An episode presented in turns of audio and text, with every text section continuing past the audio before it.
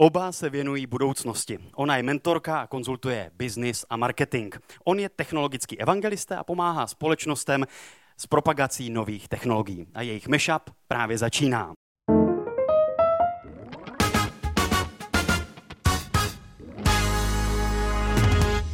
Marketingová manažerka a jak sama říká, holka v technologiích Pavlína Louženská je mým hostem. Ahoj, vítej. Ahoj. A jak sám říká, technologický evangelista, propagátor nových technologií Petr Mára. Ahoj, vítej. Ahoj. A vítám také diváky na světové premiéře prvního letního Open Air mashupu, který je vevnitř v kavárně Aneška. Hezký dobrý večer, vítám vás. Ahoj, ahoj. Já myslel, že si zatleskáte, ale hezky jste se takhle přivítali. A rovnou, když jste si tak hezky zatleskali a přivítali mě, se vás zeptám, jak si myslíte, že bude vypadat svět za deset let? Bude vypadat dost podobně jako ten dnešní, ale některé vybrané technologie se posunou neuvěřitelně rychle, protože máme pocit, že všechno dlouho trvá ten vývoj a ve skutečnosti se poslední dobou vyvíjí hrozně rapidně.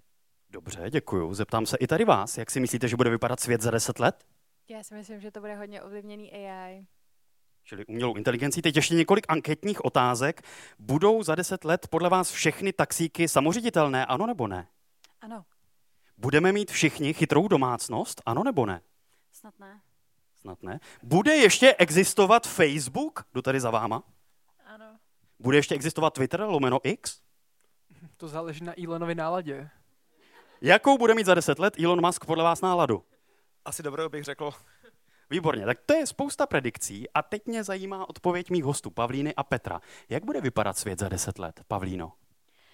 Za mě úplně jinak, než si to teďka představujeme, protože tady, jak řekl kolega, za posledních 50 let vlastně jsme prošli technologickou akcelerací, která byla rychlejší než za celých 200 let předtím. To znamená, že ta rychlost, se kterou přichází nový trendy, nový kontexty, je něco, co si dneska nedovedeme představit. A tak možná to, co spíše zajímavý, bavit se o tom, co bude stejný. A stejný budou emoce. To, že nebudeme chtít být sami, to, že budeme chtít mít kamarády, to, že budu pořád přemýšlet, jestli ten kluk, co se mi líbí, jestli by se mnou šel na to rande. A a takovéhle věci. A myslím si, že na to často zapomínáme, že se bavíme o té technologie a ne o tom, co vlastně bude stejný. Petře, jak podle tebe bude vypadat svět za deset let? No, kdyby se mě příště zeptal jako prvního, tak bych řekl něco takového. Ale, Ale já to, zkusím nějak jako, já to zkusím nějak přerámovat, jo. Já řeknu to samý. Ne, já si myslím, že někteří z nás budou žít v budoucnosti stejně jako teďka. Většina populace bude mít svět velmi podobný, jako ho máme dneska. Čili ta budoucnost bude distribuovaná, ale ne úplně ro- rovnoměrně, což je taková stará otřepaná hláška, ale myslím si, že to je to, co bych tady mohl doplnit k tomu, co říkala Pavlína. Čili řekli byste, že ta budoucnost bude možná vlastně mnohem podobnější tomu dnešnímu světu, protože když se podíváme na nějaké sci-fi prostě před 30, 40, 50 lety, tak to vypadalo, že dneska tady budou lítat auta, budou tady žít roboti a kyborgové a my vlastně žijeme docela normálně a ty technologie eh, jsou možná úplně jiné, než tehdy předpovídali.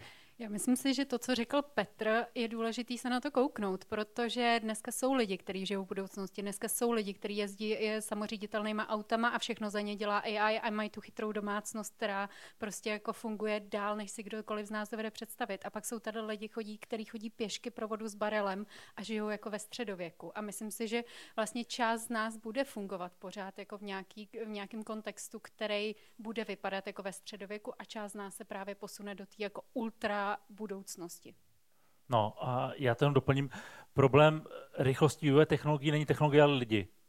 Lidi jsou strašně pomalí a většina z nás po určitým věku už se nechce jakoby technologicky adaptovat. Což je přirozený, to je pro mě jako věc homo sapiens, takže my jako lidi budeme brzy ten vývoj. A jenom malá část bude schopná ho jako opravdu jako žít naplno a ten zbytek bude chtít žít tak, jak žil třeba ve svých 20-30 letech, nebude to chtít tolik měnit. Čili nějaká nostalgie po tom, jak jsme žili v mládí? To, co je zajímavé, to, co vlastně říká Petr, eh, říká se, že po 35 letech věku vlastně už přestáváš chápat ten svět, přestáváš chápat To mě čeká technologie. příští rok. Já už mám 10 let, ale v pohodě. Přesně, já taky už jsem zatím. A myslím, že to, že to oba dva děláme, je vlastně jako takový náhoda. Ale uh, že po 35 se to přestaneš chápat a vlastně bude zajímavý, že třeba jako Evropa nám stárne a vlastně čím dál tím víc se posouváme do toho, že už budeme nad 35, ale když se koukneme třeba na Afriku, tak ta naopak jakoby bude právě produkovat spoustu mladých lidí a tím pádem jako zajímavé technologie budou právě třeba chodit z téhle z té části světa a tím pádem úplně odjinut, než jsme jsme na to doteďka zvyklí. Čili tím, jak budeme stárnout, tak tím ten vývoj se bude zpomalovat?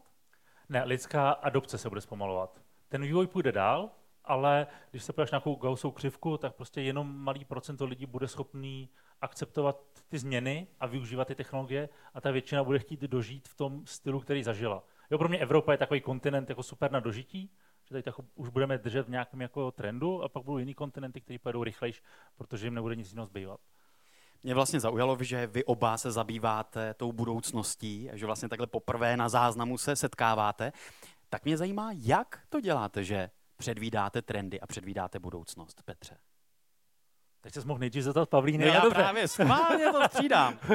no hele, uh, za mě nejlíp trendy a budoucnost jsou schopní předvídat autoři sci-fi. Protože to jsou lidi, kteří mají fantazii, jsou schopní přicházet s novýma nápadama, protože většina lidí predikuje budoucnost na základě historie, na základě toho, co zažili. Což se většinou nestane, protože když přišel iPhone, tak jsme taky nebyli schopni predikovat Instagram a sociální sítě. Jo, a vlastně to, že je to umělá inteligence a nějaký algoritmus. Nebo většina lidí by se na to nesadila, protože všichni sázeli na to, že tady budou lítat autory, když se podíváš na některý sci-fi autory. Ale někteří sci-fi autoři jsou dostatečně blázniví na to, aby se na tu budoucnost podívali úplně z jiného pohledu.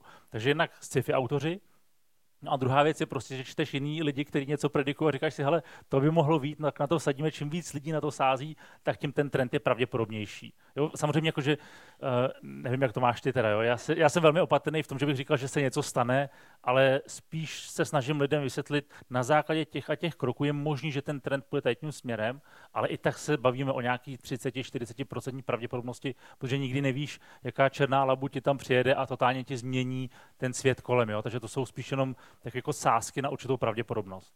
Vlastně, když se koukneme na trend forecastingové reporty, což jsou reporty, které jsou schopné dneska predikovat budoucnost třeba sedm let dopředu, a který vydávají agentury jako WGS nebo Stylus, tak ty vlastně jako mluví typicky o lidech, který jsou, je to zkrátka weird, a jsou to lidi, jako jsme my, co tady sedíme dneska. Jsou jako, to že lidi, jsme divní. Jo, ale současně jsou to jako lidi, kteří jsou connected to the internet, jsou bohatý, vlastně jsou, jako mají přehled, ale vlastně často ty trendové reporty vynechávají ty lidi, kteří třeba žijou jako v tom středověku, tak jak jsme na to narazili. Takže na jednu stranu jako jedna z věcí, jak třeba my s Petrem koukáme se do budoucnosti, je, že čteme ty trend forecastingové reporty, ale jsou to věci, které jakoby berou v úvahu jenom nějakou část populace. Možná já, když jako vemu metodologicky, protože to, co dělám poslední roky, je trend forecasting, že se koukám do budoucnosti, tak vlastně my se koukáme typicky na něco, čemu se říká makrotrendy. A makrotrendy jsou jako velké změny ve společnosti, to znamená, že máš třeba stárnoucí populaci, nebo globalizaci, nebo globální oteplování. A vlastně na základě toho jsi schopen koukat se, predikovat na to, jaký budou trendy. Potom se koukáš na to třeba na social listening, koukáš se, jako co zajímavého se tam děje, koukáš se na nějaký influencery, koukáš se na nějaký zajímavý města, kde se něco děje. Tokio, Paříž, New York. Koukáš se vlastně ty špičkový trend forecastingové agentury, tak mají takový jako špiony, což jsou kluci, kteří třeba jsou se skejťakama v São Paulo a pak to jsou lidi, kteří jsou na pařížských módních přehlídkách a pak to jsou lidi a vlastně ty, pak to jsou makroekonomové a tyhle ty lidi se všichni potkávají v jedné místnosti a vlastně vlastně baví se spolu o tom, co bude. A díky tomu oni jsou právě schopní vydávat ty trend forecastingové reporty, které jsou dlouho dopředu. Čili chápu to tak, že právě třeba ten trend stárnutí populace znamená, že to bude směřovat k tomu, že firmy by se měly víc orientovat třeba na seniory, na, já nevím, zdravotnické pomůcky, nebo třeba na to, jak seniori cestují.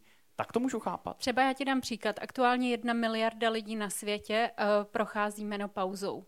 A to je prostě jako obrovská biznisová příležitost, kterou my často ignorujeme v těch biznisových briefech, protože typický biznisový brief nějaký společnosti chceme mířit na mladý a dynamický lidi, ale přitom zapomínáme, že 50 není starý, 60 už dnesní společnosti není starý. Jsou to lidi, kteří dneska tady s námi bouží 30, 40 dalších let a vynechat je z toho vlastně, že by mohli být našima zákazníkem, je obrovská chyba. Takže myslím si, že třeba tohle budeme vidět čím dál tím víc. Petře, ty jsi taky trend forecaster? Ne, já jsem takový hádankář. ne, um, na Pavlíně krásně dokáže nasát hromadu informací, zpracovat je, předávat je. Máš mimochodem skvělý newsletter, což už jsem ti několikrát říkal. Takže já jsem spíš tom, mě třeba baví sledovat právě spíš ta, ta emoce, ať už je to na sociálních sítích mezi lidmi, který sleduju, a mezi novými technologiemi. Takže já možná mám tu cestu odinut a víc mě baví hledat technologie, které jsou teprve v tom podhoubí a testovat. Jo? Takže myslím si, že ten přístup máme trošičku jiný. Když jsi ale mluvil, Petře, o tom, že mnohdy čím víc těch lidí, co se zabývají, zabývají trendy, upozorní na ten trend a že je potom větší šance, než že se to stane trendem. Není to jak v Matrixu, když přijde Neo k vědmě a ona mu řekne, z té vázy si nic nedělej, on se otočí a tu vázu schodí a ona mu říká, a teď si říkáš, jestli bys ji schodil, kdybych ti to neřekla. Nefunguje to tak, že právě vlastně tím předvídáním budoucnosti tu budoucnost vlastně vytváříme? No jasně, tak jako když se podíváš na Steve Jobse a jeho ohýbání reality, to bylo přesně to samé, že jo? On těm lidem prodal něco, co ještě neexistovalo a tím to vytvořil. Takže je, je to jeden ze způsobů, jak vytvořit trend, že ho začneš prodávat ještě předtím, než existuje. Určitě.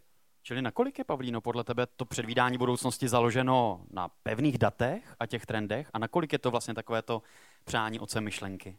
Ono možná, co je zajímavá věc, je, že ty trend forecastingové reporty, když je vydávají právě třeba ty firmy jako je WGSN, tak je prodávají za strašně, strašně velký peníze. A důvod je, proč se třeba typicky všechny módní značky kupují, je kvůli tomu, že oni vlastně chtějí dělat ty trendové věci, kvůli tomu, že ví, že se jim dobře prodají. A proto je to i jako, že vlastně na ně všichni chceme naskočit, protože víme, že když uděláme kolekci, která bude teďka růžově Barbie, tak vlastně jako perfektně se to bude prodávat. Takže to není i o tom, jako uh, rozhodnout se, jestli to na to naskočíš nebo ne, ale vlastně chceš na to vždycky naskočit. Ty jsi taky eh, v jednom rozhovoru řekla, že současnou vysokou oblibu pokojových rostlin bylo možné predikovat už v roce 2016. A teď je budu citovat. Trend forecastingové agentury dokážou předpovědět budoucnost na 7 let dopředu s 95% pravděpodobností. Koukají na ten ekosystém, na to, co se děje. Není to ale tak, že jasně je tady nějaká predikce, ale že vyjde vlastně jenom jedna z mnoha?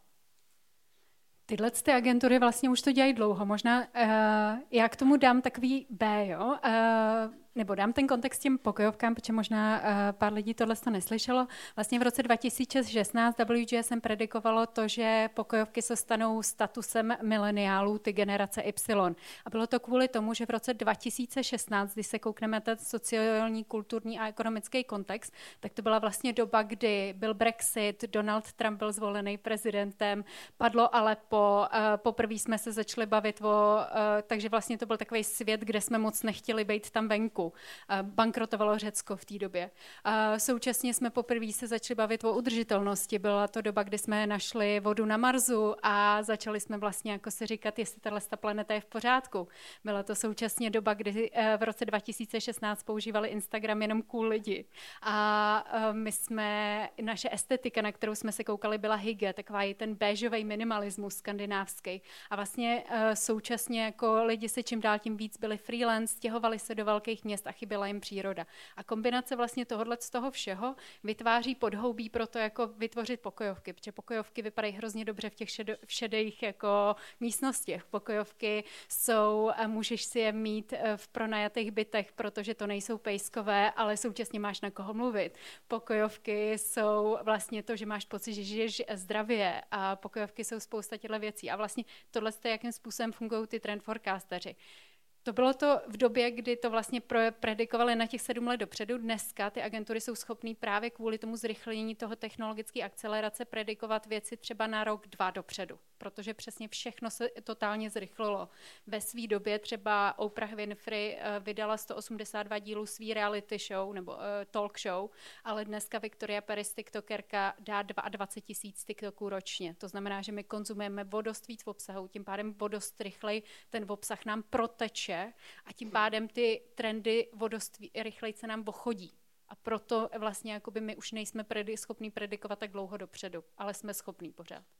Petře, ty jsi tady zmínil tu černou labuť. Není to tak, že všechny trendy, všechny předpovědi jsou super, ale že pak ve chvíli, kdy přijde něco typu globální pandemie, takže všechny předpovědi jsou pase? já bych neřekl, že jsou pase, jsou možná odsunutý do budoucnosti, anebo jsou prostě modifikovaný tou černou labutí, jo. ale přesně přišel covid, ale zase jsme se vrátili zpátky, takže je to takový jako detour, kdy jedeš prostě po té dálnici, tam je nějaká zácpa, tak to prostě jako objedeš, ale nakonec se zase na tu dálnici vrátí, že ta, ta, ta, ta predikce a to, jak se homo sapiens chová v tom davu, je nějakým způsobem predikovatelný. I v případě těch černých labutí. Musela by to být mega velká černá labuť, která by ti totálně změnila fungování lidstva jako takového, aby ten trend, nebo aby ty trendy byly úplně mimo. A to nebyla ani celosvětová pandemie a lockdowny? No, byla, ale koho to teďka zajímá? Jako žiješ jinak, než jsi žil před pandemí? Jestli mi rozumíš, jako sebral nám to dva roky, nějak jsme se změnili, ale mně přijde, že už je to jako historie. Já nevím, jestli to bylo dva roky zpátky, rozumíš mi, prostě to už je tam někde jako zpátky a jedeme dál. Jo. Díky bohu, byť si využíváme třeba online konferencí pro mezinárodní speakery, ale pořád se chceme setkávat a udržovat lidský Přesně kontakt, tak. což je ta empatie, o které mluvila Pavlína. Já myslím, že je zajímavý, že třeba teďka vidíme obrovský trend, že lidi mají nostalgii vůči jako pandemii, že vlastně nám hrozně chybí ta doba, kdy jsme byli doma a kdy... Okay. Vlastně... Nepřivolávej to, prosím tě. jo, ale my to fakt, jako, že teďka to třeba vidíme, že jako mladší generace jim to hodně chybí. Ta jako doba, kdy vlastně jako jsme třeba měli čas cvičit, nebo jsme mohli být se svýma pejskama doma, nebo něco podobného. No tak to si hned vyzkoušíme, je tady hodně zástupců mladé generace, no prosím vás, přihlašte se, komu chybí pandemie. Nestýďte se, ale, ale jo, jo, tři, čtyři, tak jo, někomu jo, oni se možná stydí se přihlásit, že by chtěli trošku do klidu a zase zpomalit, že? Ne, jako samozřejmě teď vůbec nechci zlešovat pandemii a to utrpení lidí, kdy lidé umírali a byli nemocní, ale chápu, co asi myslí, že je pravda, že i se spoustou kamarádů jsem zažil takový to, ale ten první lockdown, kdy se v Česku tehdy naštěstí nic moc nedělo, byl super, protože člověk měl čas vypnout a začít se soustředit na přesně vlastní seberozvoj. Tak, tak jsi to myslela, předpokládám tu nostalgii. Jo, jo, jo, já vlastně na to taky vzpomínám, ale už bych teda to nechtěl vracet. Které předpovědi vám nevyšly? Petře, zase teda zkusím první tebe. Času? Máme neomezeně. Jo. Jsme ve virtuálním prostoru svobodného internetu. Já bych neřekl, že mi předpovědi nevyšly, já jsem jenom netrefil ten čas a někteří se ještě nevyplnili. Bych, tahle bych to spíš řekl. Víš, že jako, já jsem jako inspirovaný Elonem Muskem, že jo, který autonomní řízení slibuje, už mělo být kdy 2018, 2019, jestli se nepletu. 2019 jsme už měli mít autonomní auta, ne? Možná dřív, Ještě dřív. No. A jen, jako on jenom netrefil ten čas, on má pravdu, ale možná to bude až 2028 nebo 2026. Takže eh, spousta věcí se ještě nestala, ale myslím si, že se všechny jednou stanou. Takže jak se říká v politice, když chcete dát nějaký předvolební slib, můžete slíbit cokoliv, ale nedávejte tam pevné datum. Přesně tak. To byla ta chyba, kterou jsem kdy udělal. A jaká tedy ta tvoje předpověď se zatím ještě nenaplnila? Ale tak uh, já jsem, nemyslím si, že jsem dělal nějaký dlouhodobý předpovědi. Já většinou dělám krátkodobý předpovědi na základě technologií, který, se který teďka zkouším a hraju si s nimi, takže jestli se bavíme o AI a o tom, že AI bude v mobilním telefonu a bude uzavřená pro toho uživatele a nebude v onlineu, tak přestože to teďka není něco, co je běžně dostupný, přestože to teoreticky jde, tak za dva, za tři roky se to pravděpodobně stane a možná se to stane za pět let, ale za mě to logický vývoj a možná za pět let si zavoláme a řekneme, že ty se to fakt netrefil a je možné, že se netrefím. Jo? Takže ne, nedokážu ti teďka říct, že jsem měl nějaký jako vize, kde jsem se tvářil, že tohle to se stane a pak se to nestalo, protože zároveň jako nedělám takovéhle předpovědi. Jo? Takže nedokážu ti nedokážu sám sebe teďka sestřelit na něčem. Možná, jestli někdo z vás tady jste někdo slyšel, že jsem někdy něco řekl a pak se to nestalo, klidně to práskněte, já budu rád, já mám krátkou paměť strašně. Klidně, Ně, něco s kryptem? Okay. No, ano, ale děkujeme, je krásný díky, příklad. Uh, až krypto vemře, tak se můžeme bavit o tom, že to byla špatná predikce. Já si myslím, že ta věc je jenom otázkou času blockchain jako technologie, že otázku času. Ale ano, pokud, nemyslím si, že jsem někde říkal, že v roce 2023 bude krypto na vrcholu, ale určitě jako by to krypto je teďka v nějakém pádu a teď je otázka, jestli se zmátoří nebo ne. Jestli ta technologie se zmátoří nebo ne. Pavlíno, tobě předpověď, která nevyšla? Nebo se ještě tedy nenaplnila? Abych to modifikoval na Petrovu odpověď? Tuhle formulaci, to budu používat. Hele, já jsem dělala minulý rok vlastně vyhodnocení všech svých predikcí, že jsem fakt jako si na to sedla a vlastně dělala jsem, co mi vyšlo, co mi nevyšlo. Typicky nevyšlo cokoliv, co souviselo s metaverzem. Myslím si, že jako tam Jo, jsme vidíš, to je dobrý komentář, mm, no, to mi tam nevyšlo. jsme všichni na to, to vsázeli docela dost. Uh, současně třeba Web3 v Creator Economy, jak budou vlastně jako fungovat tokeny a že místo toho, abych si kupovala Hero Hero pro tebe, tak si koupím token a budu spoluvlastník Michala a takovéhle věci, tak to mi nevyšlo, ale třeba to vyjde, Michale, já bych si to přála. Tak to rozhodně... Se myslím... bojím zeptat publika, kdo by chtěl být tady můj spoluvlastník, ale tak možná do toho radši to nebudu zkoušet. Ale na druhou stranu, když se koukn, koukneš třeba na to, jak do influencerů teďka investují třeba uh, investoři, tak myslím si, že jako se to tam dostává akorát z jiné strany. Že je to jako to, co říká Petr, jsou věci, které jsou nevyhnutelné a možná jako to nebude ta cesta na vrchol tudy, ale bude tudy, ale prostě tam dojdeme. Mě zase zajímá teď názor publika, protože v následující rubrice, kterou mám pro vás připravenou, zaznívá mimo jiné tato otázka. A zajímá mě, jak na ní zodpoví tady diváci. Zajímá mě, jakého objevu byste se chtěli dožít? To to je docela těžký. Um... Hosté na to budou mít ještě časový limit, takže ti to budou mít ještě těžší. A vy? Jakého objevu byste se chtěli dožít? Vůbec mi nic nenapadá. Nic nenapadá, ale tady někdo říká, že ví. Tak pojďte, pojďte. Teleport. To říkají všichni. To je strašně zajímavé. Čím to podle vás je, že většina, naprostá většina, drtivá většina lidí říká teleport, že se chtějí dožít teleportu? Stačilo dneska jet Prahou? Máte pro to vysvětlení? To je fakt jako 9 z 10 odpovědí na tuhle otázku je teleport. Já myslím, eh, že jedna z věcí, kterou teďka všichni trpíme, je takový to, co by se stalo, co bych ještě mohla dělat, kromě toho, že budu dneska večer tady. A vlastně je to takový to FOMO, co, jako, co ještě bych všechno jako chtěla. A vlastně ten teleport ti to umožňuje teoreticky stihnout. Petře, ty máš na to vysvětlení, že lidi napadá teleport jako odpověď na tuhle otázku? Já jenom myslím, že to je prostě cool věc a budeš jako, to je super, ne, se rozložit a za chvíli někam zmizet, takže prostě je to to, co vidíš v každém sci-fi filmu a milovníci Star Treku, že jo, to prostě jako chtěj. A ještě jedna otázka. Jaký je podle vás nejlepší vynález na světě? Který už je vynalezený. To nejde říct, který je nejlepší. Nejde říct. Věděl by tady někdo, jaký je nejlepší vynález na světě? Co byste řekli? Já si myslím, že pravděpodobně nějaký lék, jako třeba penicilin, který zachraňuje jako tisíc milion, miliony životů asi ročně. OK, tak lék jako penicilin. V tom případě je tady rubrika, která se jmenuje, děkuji, děkuji moc za odpovědi, která se jmenuje Minutový valčík, což spočívá v tom, že já mám na vás připraveny super rychlé otázky a vás poprosím o super rychlé odpovědi. Vidím nadšené výrazy, nebojte se, není to soutěž, není to na body. Když byste náhodou nevěděli, někdo z divákům vám, eh, když tak pomůže, ale můžete říct, nevím dál a pojedem dál. Eh, Poprosím vás, někoho tady v publiku, mohl byste nastavit, prosím vás, na stopkách minutu 30? Protože správný minutový valčík, jak od Chopina, má minutu 30. A vy to prosím vás odstartujete, řekněte 3, 2, 1 teď, a až bude konec, tak zakřičte konec. Děkuju. Já se vás budu ptát jenom odpovídat. Úplně, úplně jednoduché.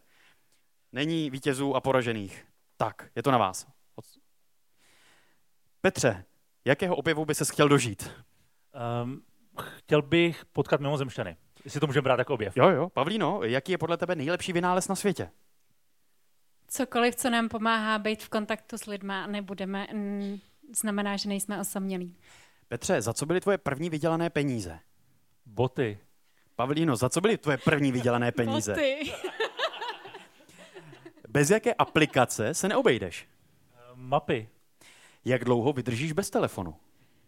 Tři minuty. Jaký je tvůj oblíbený podcast? No ten tvůj samozřejmě. Pavlíno, jaký je tvůj oblíbený podcast? Ten váš samozřejmě. Eh, Máš nějaké moto, Pavlíno? Nezajímej se, jestli uh, věříš v jednorožce, ale zajímej se, jestli jednorožci věří v tebe. To je krásné. To je dobrý. Petře, bojíš se, Já, já už nechci žádný otázky. já to- bojíš se umělé se inteligence? nedá. Bojíš se umělé inteligence? Trošku. Pavlíno, eh, jak piješ kafe? Maličký. Jaká je tvoje oblíbená země? Česko. Děláš domácí práce? Hodně, já jsem dneska upekla asi osm plechů. Petře, žehlíš? Ne. Pavlíno, máš domácího mazlíčka? Jmenuje se Šnítek. Petře, s jakou osobností bys chtěl jít na kafe? Hele, ten Elon by mohl být vtipnej. Co tě vyloženě štve? Konec. Vy jste měl zakřičet, ale to nevadí, já jsem se lekl. Eh, Výborně. No, díky moc, tak zvládli jsme zhruba polovinu, zvládli jste to naprosto uh, skvěle. Eh, Mimochodem, proč si pojmenovala svého psa Šnit? Protože můj kluk se jmenuje Pivovarník. Necítí se potom Šnit tak jako, že je jako malé pivo? Cítí. Kdybys mohl jít, Petře, s Elonem Maskem na kafe, co bys mu řekl? To ještě jako doptávačka teď té předchozí rubriky. Já bych se doptal na ten Cybertruck, jak to bylo s tím, když tam prohodili tu kouli. Víš, jestli to bylo jako fake, jestli to bylo jako nah- já si myslím, že to nebylo nahraný, že se to nemělo stát, ale fakt by mě jako zajímalo, jak to bylo doopravdy. On by mi to stejně neřekl, ale i tak by to bylo fajn. Pavlíno, Petr se představuje nebo říká o sobě, že je technooptimista. Jsi taky technooptimistka? Rozhodně jinak bych to nemohla dělat. A Nemá mít člověk, i když má rád technologie a, a vývoj a budoucnost a trendy, vlastně v sobě nějakou skepsi, nějakou jako kritiku? Není ten optimismus vlastně jako svazující? Ale některé studie říkají, že vlastně, když si představíš tu budoucnost, tak jsi součástí vlastně té tvorby té budoucnosti. A to je to, co se s nás vlastně ptali, jestli ty uh, trendové predikce nejsou sebe naplňující. A já vlastně chci věřit v lepší budoucnost, protože věřím tomu, že když v ní budu věřit, tak budu součástí toho, že se to tak stane. Petře, žijeme už v Matrixu? Ve virtuální realitě? Jo, zrovna teďka jsem poslouchal podcast, kde v podstatě vysvětlovali na základě teorie relativity a tak dále, že vlastně žijeme celou dobu v Matrixu a že to je celá jako nějaká 35. iterace virtuální reality. Takže možná, že jo, jako možná, že jo. Já, i, mě ta teorie vlastně strašně baví. Jo, já, slyšela jsi? Ty, ty se na mě podívala teďka jak na úplně blázna. Ne, já teďka mám oblíbenou konspiraci, nebo to jsem měla minulý rok, to konspirační teorie, teorie. O, tom, o tom, že neexistují ptáci.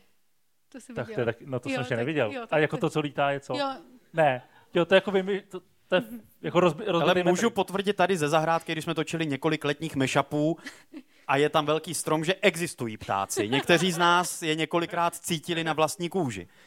Tak jak to je s těmi neexistujícími ptáky? Pak se dostaneme k tomu Matrixu. Ne, To já myslím si, že vlastně jako dneska, když jdeš na internet, tak vlastně už nevíš, čemu věřit. Jako papež péřovce. Je to pravda? Není to pravda? Vlastně proto jako jsou zajímavé teďka ty jako aktivity, které dělá jako Microsoft, Adobe a tak dál, vlastně o tom, jak budeš mít jako track record na každý fotce, je- jestli je reálná, protože tak, jak jsme se doteďka bavili o fake news, tak najednou jako tohle to přichází z AI. Promiň, že to najednou dělám takový vážný, ale uh, já už pak zase budu vtipný. Ne, Ale, pohodě. uh, ale prostě jako je to něco, co podle mě ta pravda je jako vlastně, jakmile přijdeš na internet, tak je vlastně něco, jako, co spochybňuješ nonstop. A teďka jako s nástupem AI jako to je ještě ostřejší, protože najednou máš nějakého konverzačního partnera, který vypadá jako reálný člověk, jako skvělý bullshitter a vlastně nikdy nevíš, kdy mu můžeš věřit. A to je podle mě, na co budeme jako čím dál tím víc narážet, protože jak jsi to zvěděl, že neexistují práci? No, řeklo mi to chat GPT. No mimochodem to říká třeba Tomáš Sedláček, že má rád konspirační teorie. Moc vám děkuji, že jste se dodívali nebo tento mashup jako podcast doposlouchali až sem. Další část, větší polovina, je už ale jenom pro předplatitele na herohero.co lomeno Michael. Tak budu moc rád, pokud mě podpoříte. Díky za vaši podporu. No a v té následující části uvidíte toto. Není konspirační teorie. O tom, o tom, že neexistují ptáci. Si se jako neprobereme a neproberou se policymakers, který máme, tak to bude ještě jako větší průser. Pokud nebudeš říkat třeba porno, tak je to v pohodě. Petr přizná, že má šest identit na OnlyFans. Děkuji za titulek pro dnešní mashup. Není náhoda, že všichni technologický miliardáři mají svý vlastní bunkry na Novém Zélandě. Ten zvědavý teda. Nevíš? Víš, Chápeš tu otázku? No, Pouč mě. Jo, a pak tady máte karlínský kafe. Ne, netočte si to, já bych pak tě nedostal moc. to s tebou nejde, ale ty vždycky vytáhneš nějakou statistiku. To.